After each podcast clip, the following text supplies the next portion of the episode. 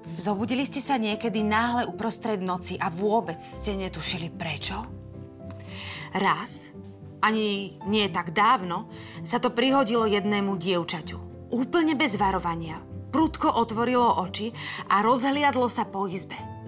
Steny pulzovali zvláštnym iskrivým svetlom, závesy sa jemňučko hýbali, ako by cez ne práve kto si prešiel. Zdá sa jej to? Alebo sa v izbe naozaj ochladilo? Nebolo pochyb. Kto si sa zakrádal po izbe?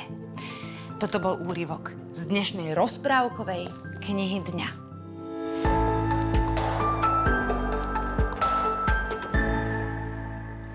Ako malé dievča som zbožňovala sneh. Za tých čias ho ešte bolo habadej.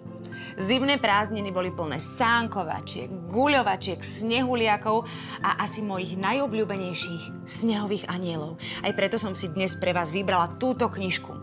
Je určená najmä pre deti, ale takíto knižní snehoví anieli dokážu roztopiť aj srdcia nás, dospelákov. Hlavnou hrdinkou je statočné a zvedavé dievčatko Silvia, ktoré si kedysi dávno na dvore vytvorilo svojho snehového aniela.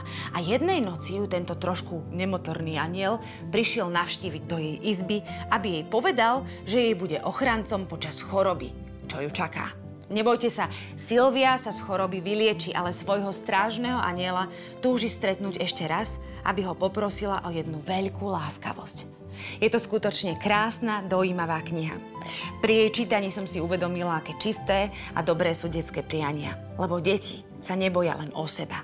Chcú chrániť svojich najbližších. Možno musíme iba na novo uveriť v magické zázraky zasnežených dní.